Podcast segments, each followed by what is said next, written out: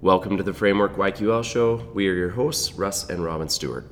In this podcast, we are going to share various health, fitness, and nutrition tips and strategies that we hope can help you feel good and move better.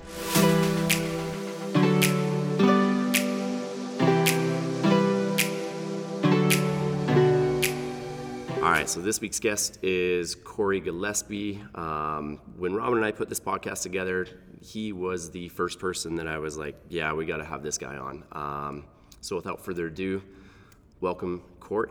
So, who is Corey Gillespie? Tell me about yourself. Oh, geez. Uh, I guess if we're looking at bio, so I was born in Terrace, BC. Uh, Lethbridge is stop number 14 for places that I've lived. We moved moved quite a bit. Uh, father of three. I got three boys, 13, 5, and uh, and three. And uh, I am a married to Ashley, and my passion is weightlifting and all things that are attached to weightlifting. You've moved 14 times. 14 times, yep. All right, so currently you are the, um, I guess, the director of sports performance over at LCI. Uh, so occupation wise, yeah, I'm a high school teacher. Uh, I teach and run a program called Fitness and Performance.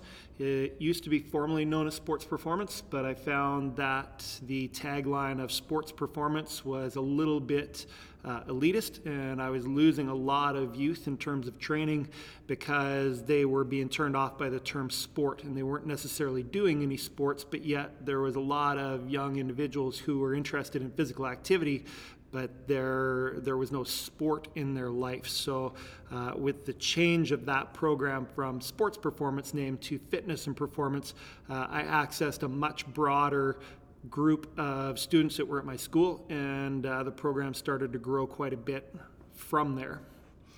So, what kind of like high school? What kind of age range are you working with typically? So I work with uh, grade 9 through grade 12. So age range is 13 to 18 slash 19 if they're if they're back for an additional year. That's crazy. Um, yeah, I've seen your space over there. So how many kids, like how many kids at a time do you typically have in your facility that you're working with? So, depending on the age group of class, the year, and so on, uh, usually my grade 9 groups run at about 28 to 30 kids a class. Uh, and then my high school groups usually run around 26 to 28. That's unreal. Um, so, coaching a class of 20 in our facility is like old hat and easy. You know what? Coaching a class of 20 in here is pretty sweet because I've got almost double the amount of space, and uh, and it just works a little bit easier that way. Plus, dealing with adults has its own challenges, but um, the the youth who are there not necessarily by choice some of them uh, come with their, their own individual challenges especially when you get a group of say 26 27 of them in a, in a space yeah. Um, so one of the things that I mentioned before is like, yeah, you were one of the first people that I wanted to have on the show and just have a conversation with, and a lot of that um, goes back to like your past and like your history in lifting and your own performance. So, um, as I understand it, you kind of have a little bit of a background in powerlifting. Like, when did you? What was that journey like? When did that start? So I guess if we if we go back to the start of things, uh, 18 years old, moved to Calgary to go to university college. Uh, had always been active, a little bit lost for a bit in the move, and started to get out of shape, just like most people freshly at college university did. And uh, I had some roommates that were that were going to the gym and enjoyed going to the gym, and and I figured I'd I'd give it a shot. It was always something that had interested me and I'd never really had the opportunity to or, or knew anybody who knew enough to go with. And so when that opportunity was there, I, I took it. And pretty much day one, when I walked into a gym, it was one of those light bulb type moments where everything just clicked. Like from that first weight I lifted, it was one of those like you, you found that thing that, that everybody needs to find in their life, that thing that has passion to it, that it's just like, this is where I belong. Um, and in that, I was very fortunate because the individuals who I was training with um, were NCAA track scholarship athletes, uh, high level volleyball performance athletes, and it allowed me to start on the right foot rather than on the foot of I'm going to do some chest and biceps today, and tomorrow I'm going to do some chest and biceps. So my inception into lifting was on fully programmed based uh, training programs and I would learn from people who already had background and experience within lifting. And I guess where where that takes me is when I made the move to Lethbridge, um, I met an individual who was already involved in strongman, and he, he came up during the one day in the gym and said, "Hey, you're, you're pretty strong. You should come and give this thing a try." So up until then, I mean, I'd, I'd followed good programs and I'd, I'd sort of done a variety of programs, um, but that was sort of the first time that I, I ventured into a competitive field within training and, and lifting. Uh, so with that, I, I, ventured into strongman. I spent five years competing in strongman, um, making national level rankings, and then moving into international level competition. And then that was it, it was a boatload of fun, but uh, I took a year away for no other purpose than to just get stronger. So, physical stature wise, those people who know me, I'm not a really large human. Um, I'm not designed to be a large human, and I chose a sport to fall in love with that was designed for giant, large humans. so I, I, took a year away to try to get a little bit stronger, and that's where, where powerlifting came in. Uh, if I could bring my base strength up, then I, I, felt that would make me a lot more successful in the transition back into strongman. And uh, so during that time, I won a national title, qualified to go to Worlds in powerlifting. Uh, and then things started to fall apart. Had had some accidents and some injuries, and ended up having a, a whole bunch of surgeries where they had to kind of try to put Humpty Dumpty back together again. And uh, and through that, that's sort of how I ended up in CrossFit. Um, and some of those surgeries were significant enough that they weren't sure how much functional movement I would regain. And CrossFit was very, very new at that time, but the literature that was out there was mainly based in soldiers coming back from being in war and having been blown up or shot and told that they wouldn't walk again or wouldn't use their arms again. And through following just the functionality and, and sort of the general premise of CrossFit, they were able to regain some of that functional movement again. And so um, for me, I figured, well, what a great avenue to take in terms of getting back to doing the other things that I wanted to do. But little did I know that it would also be something that I'd fall in love with and, and stick with for a long period of time. That's that's quite the journey. Um, Jesus, man. Okay, so I want to. We're gonna get back to the CrossFit stuff, but I want to go back to. I, I thought you did. Uh, powerlifting first before strongman, but you started off in strongman first. Started off in strongman, yeah, trial by fire. Um, so if we if we rewind uh, to that earlier statement there, so the fellow I ran ran into at the gym, his name was Jeff Dolan. So uh, Jeff was kind of Lethbridge's original strongman, and uh, on three days' notice, I went and did my first strongman show, and in doing that strongman show, they had two categories, which wasn't really all that normal at that point in time. So they had an under 235 category and then a 235 to whatever you weigh. Um, so I entered the under 235 category. Uh, on three days' notice, I won that show. Uh, and then at that show, the promoter for the national qualifier was there and said, "Hey, in three weeks, can you come out to the national qualifier?" So, um, so I went to the national qualifier, which is kind of a big boy show because there's there is no weight categories at that point in time strongman. There just was strongman. You weigh what you weigh, 350 weigh. pounds, and you're competing all in the same. Yeah. So I went to my first national qualifier at uh, at a body weight of 205, and uh, and I placed sixth at, at that one out of, out of 12 that were in the field. And that was sort of the first point in time where I said, I, I, wonder what would happen if I actually started to train for this rather than just went to the gym and, and went through basic programming. Uh, at that point in time, there was a huge difference than, than what we see today. Uh, the internet was in its inception, it wasn't really that well developed. There wasn't a boatload of training knowledge out there. Um, there wasn't a, a, big open source of training knowledge out there. Trying to find even a program that your buddy didn't write uh, was was next to impossible. I mean, um, I remember ordering one from Croatia that I got from a friend of a friend who got an address from a friend who I sent an address and a letter off out into nowhere through snail mail just to be like, I wonder if anybody will answer on the other side to try to get a hold of a program. Um, so trying to find solid programming was tough, and trying to find uh, good information in terms of how to program and what to do was really tough. And so in that there was a lot of trial and error, and that's where it was really nice to get connected with somebody who was already invested in that sport, and to have somebody to kind of pick their brain and be like, okay, how do I put something together here? What do I do? And that was really when things started to take off for me because I started to take training a lot more seriously. I started to be able to look at things and making annual plans, and from that annual plan, what's going to go in it, and how does it all fit together to be able to be better for next year. And um, but yeah, strongman was was the original the original piece, and uh, I got to tell you, what, what a sport. Yeah, I've seen like you're a you're a regular out at is it in Cranbrook?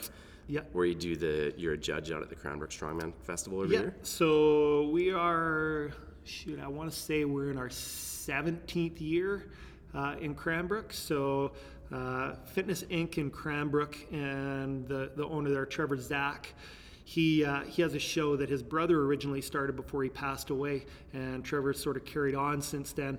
And myself uh, and another one of my friends who's passed away, Grant McReynolds, we got involved with that show in its second year in terms of helping organize and run and judge and create events. And it uh, it's sort of picked up a lot of speed since then. In the last couple of years, Sportsnet's been coming out to check us out, and uh, we've become kind of a, a premier show within amateur strongman. And part of why I say amateur strongman is we've got a lot of rules that we've sort of set in place that prevents the upper tier of strongman from coming to our show and allowing for people who are interested in getting into the sport of strongman to experience strongman at a very high level, high quality, uh, without the intimidation factor of Canada's best sort of showing up to, to come in. And um, our equipment is top notch, prizing is top notch. Uh, we usually hold crowds between three and five thousand people. Um, so Holy. it's it, it's become a, a really big show and an annual event for us within Strongman, but one that's truly designed to feed the sport rather than be the sport. That's awesome. Um, CrossFit does a similar thing, like Festivus for the rest of us kind of thing, right? Where it's like, hey, the, the top fire breather guys, no, you're not allowed. This is a this is a place where everybody can participate without, you know, just getting their ass kicked by these top individuals. Um, so after strongman, you you wanted to get stronger. What was your peak? Just a quick one. What was your peak weight when you were doing strongman? So peak weight, heaviest I weighed in was 265, and I was still the smallest guy. Still the smallest guy the by smallest quite a bit. Uh, 265, I was starting to get in there, but usually, usually 275, 280 was kind of the, the lower end of things. Um, all the way up to giant humans. Like I, I remember I went to an international show in Winnipeg and I got out of the cab and the first individual that I saw, his name was Jean Valgier. He's from Iceland. And at the time he was close to 6'8 and 400 pounds. And this is this is like my first international show, first person that I saw when I got to the hotel. And it was just like, holy smokes, who invited me? Dude, that's yep. That's uh, it's a little bit different than CrossFit, where your average height is 5'8 and probably 180 pounds. Yeah, but here's here's some of your parallels that exist there, though. So um, even being undersized, it's not about how big you are; it's about how strong you are, and it's about the numbers you can put on the board. And one of the beauties of CrossFit is, is you have things from guys who are five foot three, 140 pounds, who are extremely successful within CrossFit, all the way up to guys who are over 200 pounds being extremely successful in CrossFit. So um, there's a big piece of that that all comes back to really what are you able to put together as a package and then put out there in terms of ability to compete. And in that, there, there's a lot of mental sides that exist to um, what are you willing to accept for yourself. That's that's great. Yeah, that's that's totally right. Um, you just got to plug the holes, right? So plugging the holes for you was strength based. You just after strongman that taking that year off, you were like, I can't. I got to get. I got to put some numbers up. Yeah. Um, let's let's go into that. So you took a year off from strongman to get a little bit stronger, and you said just casually, Yeah, I just went and won a national championship. No big deal. Um, so, what was? Uh, I, I remember you telling me your squat number, and when I tell people, they don't believe me, and it would. Uh, let's let's go into that. What was your numbers? Um, what was the weight category you were competing with, and then you were the best in Canada that year in your weight range. So I competed a body weight of 250 at nationals that year. Uh, I think I was 252 is what I weighed in at, and uh, in that I squatted 833, deadlifted 671, and benched 451, which I know in the world of CrossFit, 451 sounds like a good bench, but in the world of powerlifting, my bench super sucked. so it was your, I mean, typically squats aren't higher than pulls, are they? Uh, depends on the athlete. Depends on the athlete, right? When you get into those upper numbers, then you're starting to play with the physics of biomechanics and the way a person is put together, and lever lengths and uh, and musculature, and and in all of that, you're going to see kind of a skew one way or the other. Um, I was always a better squatter, and uh, those people who've been around Southern Alberta CrossFit for a long time. There was uh, a fellow, his name was Chris Fraser, and he's up at Natural High in Okotoks there. But Chris used to say I could always squat better than I could deadlift because my legs were so bowed that I was more aerodynamic that way, and it just worked better. So maybe that has something to do with it. I don't know. So is this that squat? That's a geared. That's a geared squat then. That's a that's a geared squat, yeah. Uh, and then that's with three judges. So at your powerlifting shows, there's three white lights, three red lights, and then each judge has a light, and each judge is looking for specific things. Uh, and then in that, you have to get two out of three lights. So at 8:33, I hit three whites. Jesus. So that's, I mean, was that kind of a plan, or was that just like a byproduct of like, hey, I'm training, I'm hitting these numbers. Maybe I'm doing a little bit of research because the internet might be around now, and it's like maybe I can go out and win this thing. Yeah. Um, part of that was, and and um, I, I'm a big believer in programming. Uh, I, I think anybody who wants to be successful has to really, really examine what their programming is if they want to be successful. And in that, I sought somebody who knew way more than I did. So I sought a strength coach out, uh, and his name was Derek Woodsky. So Derek was uh, actually the, the younger brother of the person who first taught me how to train. So I learned from a fellow named Joe Woodsky, and Joe's brother ended up taking up. Uh, he also was a was a track and field. He's probably one of Canada's best track and field hammer throwers and weight throwers for a really long time. But uh, Derek ended up choosing strength and conditioning as his field. Um, again, trying to find anybody who's a strength coach was really really tough i mean there's a lot of johnny come lately people that was like ah, i'm a strength coach and then you get talking and you're like ah, honestly you don't know shit right? Um, yep. but this was one where like when you talk to somebody and you feel like holy smokes i thought i knew some things but i really don't know anything um, was just that smart. And so he i, I ended up uh, getting hooked up with him. And he actually took me on pro bono as a client. And part of why he took me on without even charging me was that I was willing to do anything and everything that he asked, no matter whether I understood it, didn't understand it, and put 100 and 100%. We won't say more than 100% because that's not possible. Um, so I was willing to give him 100%, track everything, send him everything from weights to sleep patterns to nutrition to so he could have good anecdotal data to be able to evaluate his programming.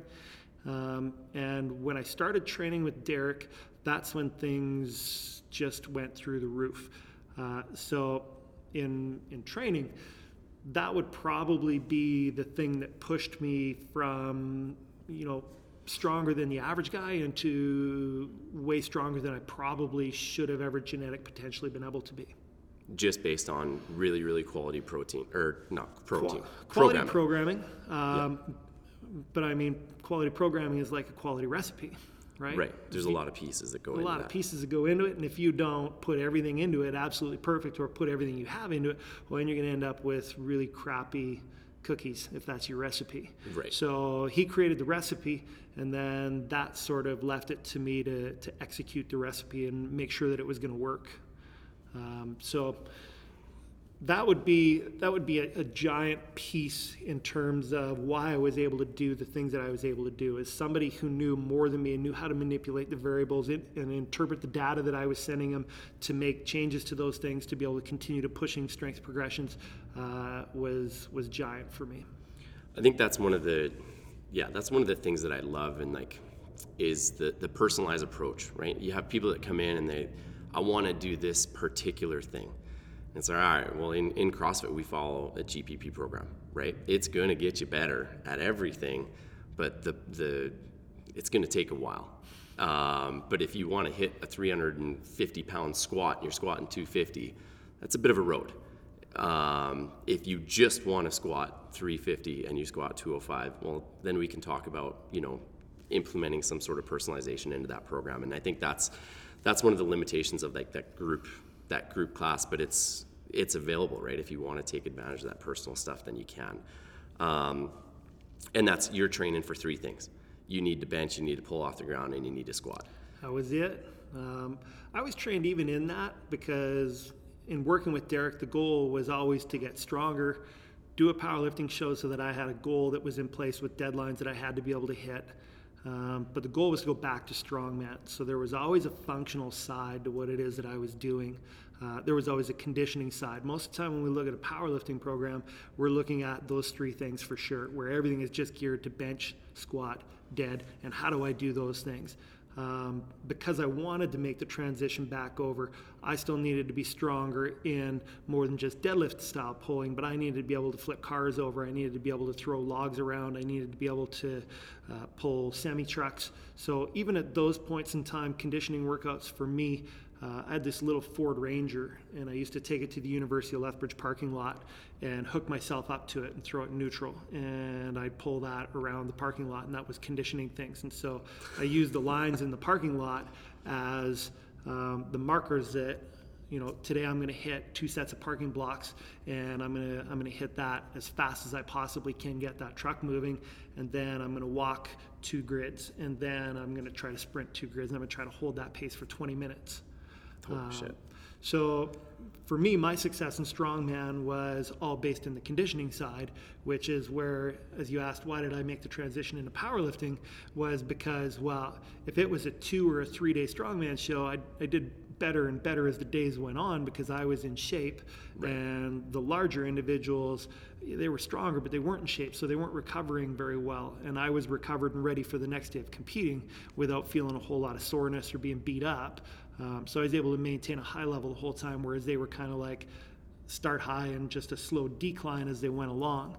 Um, but in order for me to be the best, I had to look at that and say, okay, that's great that I'm in shape, but I'm just not strong enough. Right. So I'd, I had to shore up that weakness, and then that's where powerlifting came in because it's always easier to train for something if you have a goal beyond just like, I need to be stronger.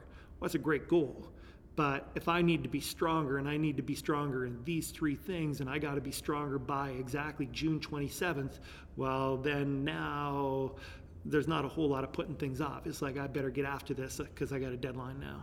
Yeah, and that's one of those specific things when you're talking goals, right? Um, I, I personally need something to train for. I, I, I have a really hard time just like going through the motions and being like, awesome, I'm doing this to stay fit. It's like, no, typically I like to put a couple competitions on the table and then put together like a six week plan out from those and, and, and hammer at it. Um, so we went, you said uh, some injuries kind of started to come up a little bit, um, and that was in the powerlifting phase.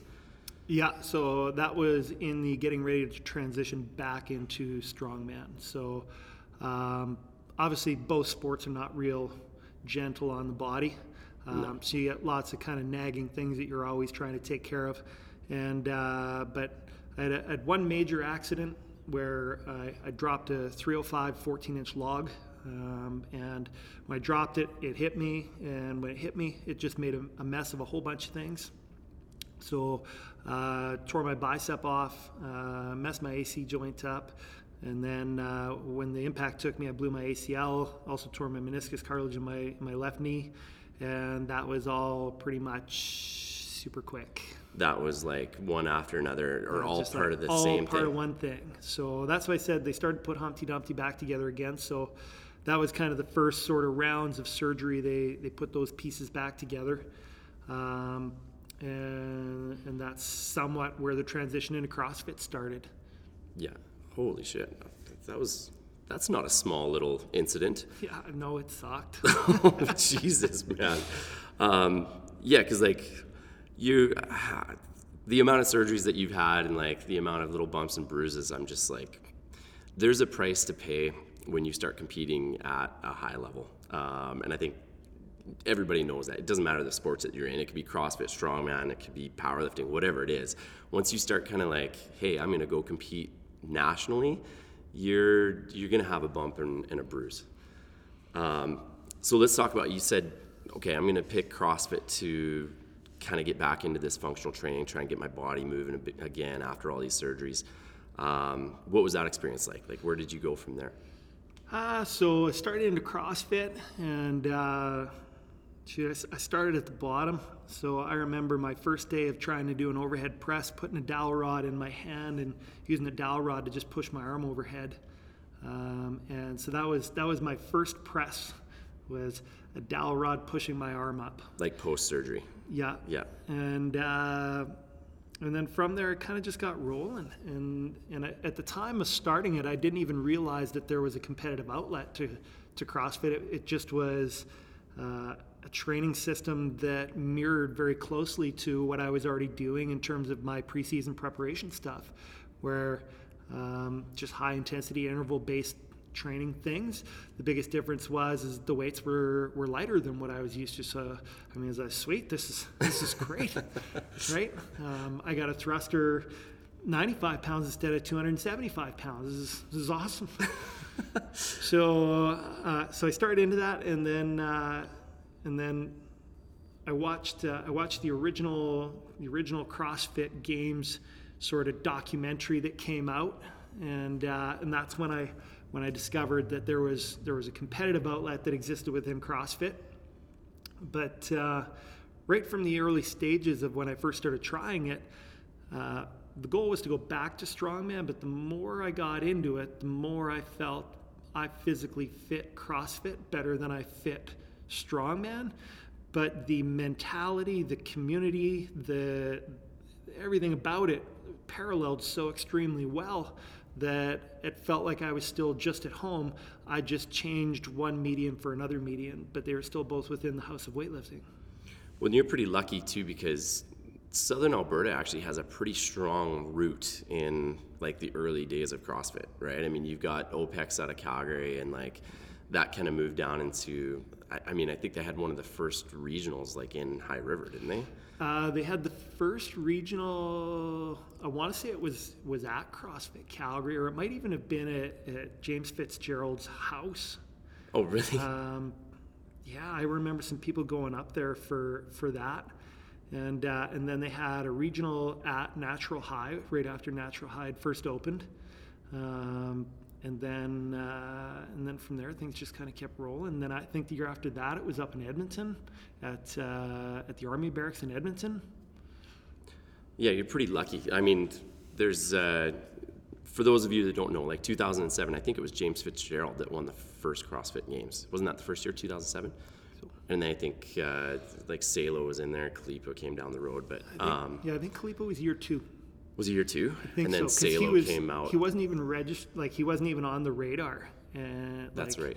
Um, They didn't even catch him winning on camera because they weren't expecting him Right. to. Because he came back from so far down to win that last workout over some of these guys, and everyone was shocked when he won. But I mean, yeah, there's a strong like Southern Alberta connection to um, like Brett Marshall. He's one of the OGs to CrossFit Calgary, and like the Fitzgeralds, and then. Uh, so what what what did the com- like the competitive avenue look like for you? Like where where did you kind of take that? How did you train for that? Um, and then what was some of the the goods and bads that came out of that? So I did uh, I did a local, just a local one uh, that our CrossFit put on, just to sort of see like how how would that go? How would my body feel? Um, is this something that is logical for me to be investigating going into, or should I be a grown up and and not compete in things anymore like that? And uh, Um, and it went quite well. I, f- I felt really, really good. Um, the the fellow that I lost to in our local show actually ended up being the representative who went out of the first regional at Natural High to the games. So Who was that? um, Eric Sicali. Oh, okay. Yeah. So, um, so I felt pretty good about that. Uh, but for me, it kind of was one of those like once that injury bug happened, even though I was rehabbing and doing everything that everybody told me to do in terms of physiotherapists, in terms of surgeons, in terms of doctors, uh, I just couldn't stay healthy. Yeah. Um, so I remember getting ready for the regional in Edmonton, and uh, three weeks out, I was doing a deadlift burpee workout and uh, had a weight vest on, and I came in from a burpee and just just hurt. Yeah. Right, so my knee blew up again, and um, so that was another another couple surgeries on that knee, and so got that rehabbed and said, okay, well, I think, I think I'm ready to to tackle this again. So that was when the Open first went online, where we were doing them out of uh, out of affiliates, and so getting ready to to do, to do that, and I ended up I tore the origin in my hamstring, uh, and so that probably was due to ship mobility. Um, but uh, but in the end, it happened. So um, so I did the open that year with a with a torn hamstring and just kind of duct tape and coat hangered it together to make it through. And uh, yeah, I- I've n- I don't think I've ever had a, a healthy a healthy season. Right. Yeah. Um, And and you're you're treating this. A lot of people are like, oh my god, CrossFit's horrible, and you know injuries and injuries. But um, I think a lot of people have to remember it's like you're in the competitive world well, to some degree. I think what what people have to keep in mind when they make those types of statements is you have to look at the individual and, and how are they approaching things. So, for right or wrong, um, one of my, my taglines or quotes that I share with people is to know the red line, you got to find the red line. Right. And and what that means is is you have to redline your body to the point where it wants to shut down, and that's the only way you're going to discover where it is that the limit is. And then, if you're going to be successful in the sport of CrossFit, not in the avenue of training at CrossFit, Right. but the actual sport of it, you have to get really comfortable at sitting on the line of, I may get injured if I push through one more rep, but I got to push through one more rep to see can I push through one more. Right. And that's where where things get a little bit dicey. And for me, I think my injuries within CrossFit, for those people who are new to CrossFit listening to this, all of the injury problems I had were based on the fact that I came from a background of always running at the red line and never not being at the red line. Like training days are red line, Com- competition days are red line plus. Right. Um, so to get injured, that kind of comes part and parcel with the fact that if you if you dance on that line for long enough, eventually you're going to tip over, Right. right? So those people who are the most successful in, in all sports are those that manage to walk the red line but never got injured. Mat Fraser walks the red line every single time he goes out to training. He's just never been hurt, so he never loses any ground on anybody else because he's able to train at that full capacity every single time and stay healthy while he's doing it. Yeah. The moment you get injured, that guy who's still dancing on the red line, well, they're pulling ahead further and further while you're just trying to rehab and get back to where you were. Yeah, and, and even he talked about that. He did a podcast a while ago, and he was talking about um, he's been super fortunate. Um, he's had like one little hiccup injury where I think he missed the Rogue Invitational last year, and that's it. And then he just even said he's like, I'm just kind of waiting for you know, because he broke his back in training for weightlifting. He's like, I'm just kind of waiting to break my back again, and then that'll kind of be the end of it. But he kind of, you know, he's at peace with like, you know, he's made peace with like, all right, I'm gonna, I'm gonna just do this until I either finish on top or I get injured, and that'll be the way I go out, right? Um, but that's that just highlights the difference between like the sport, um, the sport, and then the fitness methodology of it, right? There's a there's a massive there's a massive gap there, and I think that's where people people want to play in the sport though, and that's that's part of the problem. Yeah, I think I think definitely that's part of the problem, and I think it's also part of the problem that when you look at CrossFit out there, um, the image that's portrayed is the upper echelon. It's like the one percent. Yeah, the one percent of the one percent. Absolutely. Yeah, And I mean, they try to do a good job of putting out there from a from a uh, corporation standpoint that this isn't what we are, uh, but nonetheless, that's the image, right? That's that's what Yeah. people connect with, and in that, it's it's too bad because the bulk of CrossFit and the backbone of CrossFit and what CrossFit really truly is all about is the 99. Oh, yeah, yeah, hundred percent. It's it's the it's the guy that goes and works eight hours at his desk, job and then comes in here and blows off some steam. Absolutely. So, like you and I have had conversations about like you know what, what's sort of the biggest mistakes that people make as they come into CrossFit as, as brand new people. And I think the biggest mistake they make is coming in thinking that they're going to pick up at a sport level. Um, Yep. you need to just take your time and come in and, and learn to move and embrace the community and the environment and through that embrace the learning that's going to take place whether that's learning through coaches or learning through open source or learning through just the person who's on the cage beside you um, th- there's a lot of things there that you can take in and from that make a basis of do i want to take this in as an athletic endeavor or do i want to have this as just my fitness medium Yeah, like yeah, we've talked about the mistakes made for sure, and, and I've made almost every single one of them when I came in. Yeah, i think we all did Everybody, you know, they saw regionals as like an attainable thing, and like even for me, I was like, oh yeah, you know, the gains are coming quick. And I talked about this with my brother. I was like, oh yeah, the gains are happening. I'm gonna make regionals, and we're going to the games. And then I started training with, uh, I started training with Joey. That was, and training with Joey would have been fine.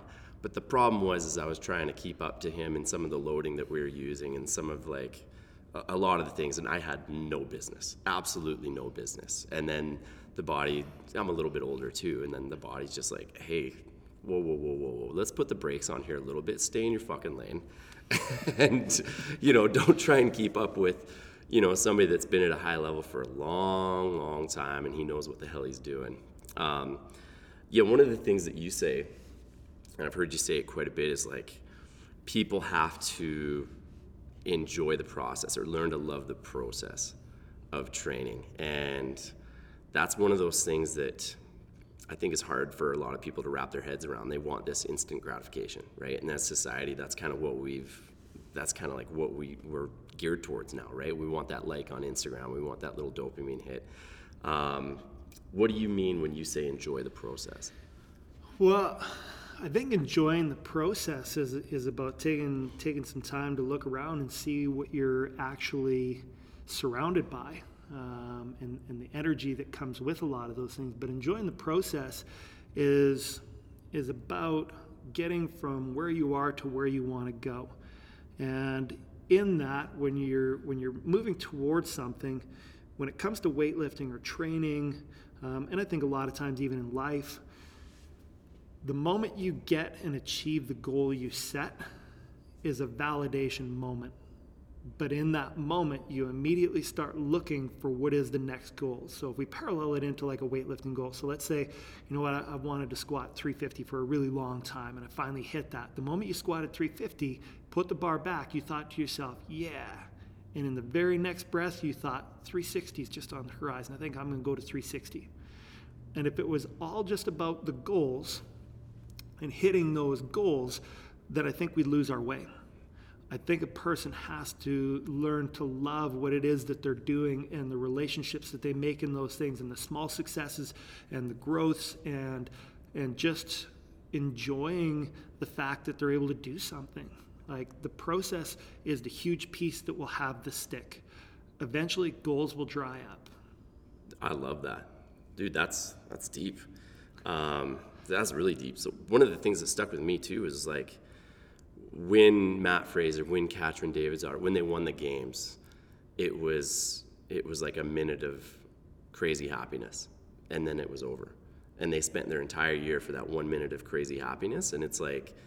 Yeah, they can't be doing it for the goal, man, because the goal is only going to lead you to just a little bit of happiness in for a minute. Well, and I can I guarantee you that the moment that was over and they had that happiness and they walked off the stage is the same moment they started thinking about all of the things that they were not as good at and how do I fix those things? Right. That's what I mean about it's a validation moment. There's nothing like that feeling of I hit my goal. Whether that goal is podium finish or whether that goal is just I dropped five pounds that I couldn't drop for I don't know how long I tried. But in it, if you don't learn to love the process, those goals are only going to keep you hanging on for so long. And I think the big thing is when we look at CrossFit and when we look at CrossFit framework and what we're trying to put out there to people in the community, it's the process side more than the product side. Because if we invest and love the process, the product will continue to happen all on its own. You'll get stronger, you'll get fitter, you'll lose weight, you'll become healthier, you'll make friends, you'll belong somewhere. All of those things are process things. The product is just what comes out the other side by being invested in those processes. And that happens from the bottom all the way to the top to the highest end athletes. Um, and, and I can use even myself for an example. Like the moment my national qualifiers and nationals and everything is over, I'm already evaluating what it is I have to shore up. Like earlier in the podcast here, you asked me, well, you know, what were my numbers? And right away I said, well, my bench press sucked. Right. Right? That's what you focus on. Well, right away, as soon as I was done, like I just hit the most I've ever bench pressed in my life. And the moment I sat up, I said, man, I sucked. The guy like three weight categories down below me is 200 pounds above my bench. Like, Jeez. I got to fix this. Right. Right. So rather than sitting there and being like, yeah, like this is the greatest moment, like I just hit this weight, it was like, sweet, I got it. What do I got to do now? Right. Let's go back to the drawing board and let's, yeah, like I've heard you talk about that a lot, like a lot. And like you've done some programming for, I think it was JR and stuff. And like, yeah, he was having some moments in here. He came in and after he was doing a testing phase, I think, and he, it just wasn't a good day for him, right? He loses his mind. And I'm like, dude, I'm like, relax. I'm like, did you have fun training in the last, you know, three, four months? Like, yeah, I love training. I'm like, awesome. Guess what? You're going to continue to get stronger if you carry on and continue to do the things.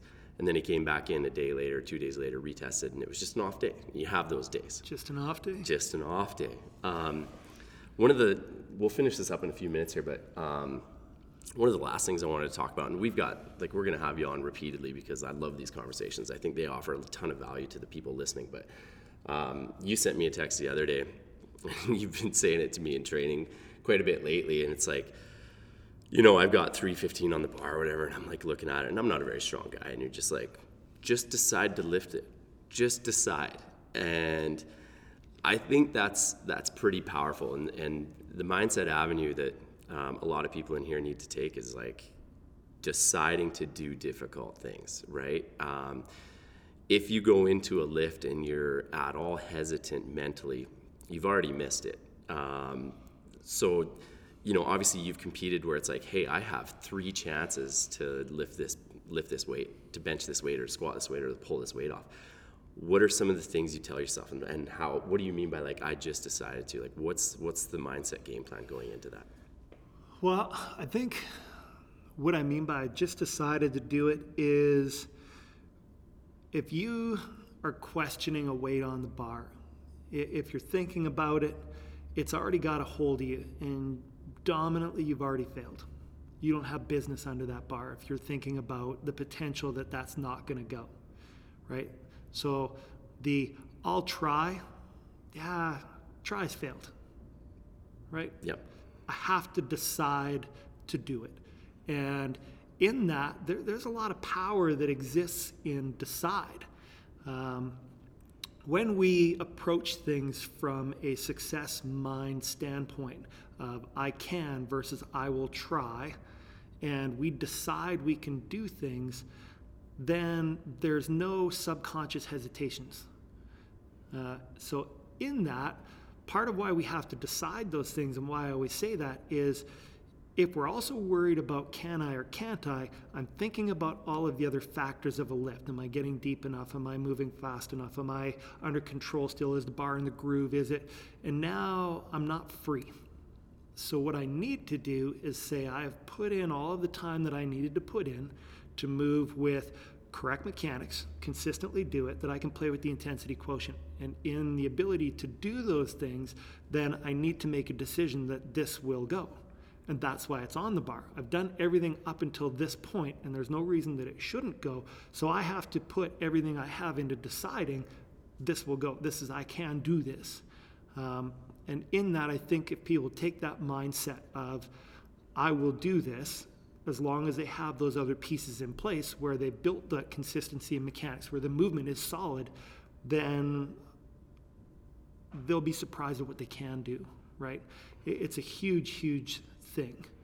Yeah, like just freeing up some wavelength um, and just not overcomplicating it, right? You absolutely not overcomplicating it. And um, I have all sorts of soapbox philosophical rants that I go on all the time, and uh, and part of it is, is because I, I love what I do, right? And and I love weightlifting, but in that weightlifting and when you're at the edge of like what can i do? And that doesn't matter if that's you know what your max squat's going to be 100 pounds and that's going to be a pr for you. Your max squat's going to be 900 pounds and that's a pr for you. The mentality is still the same.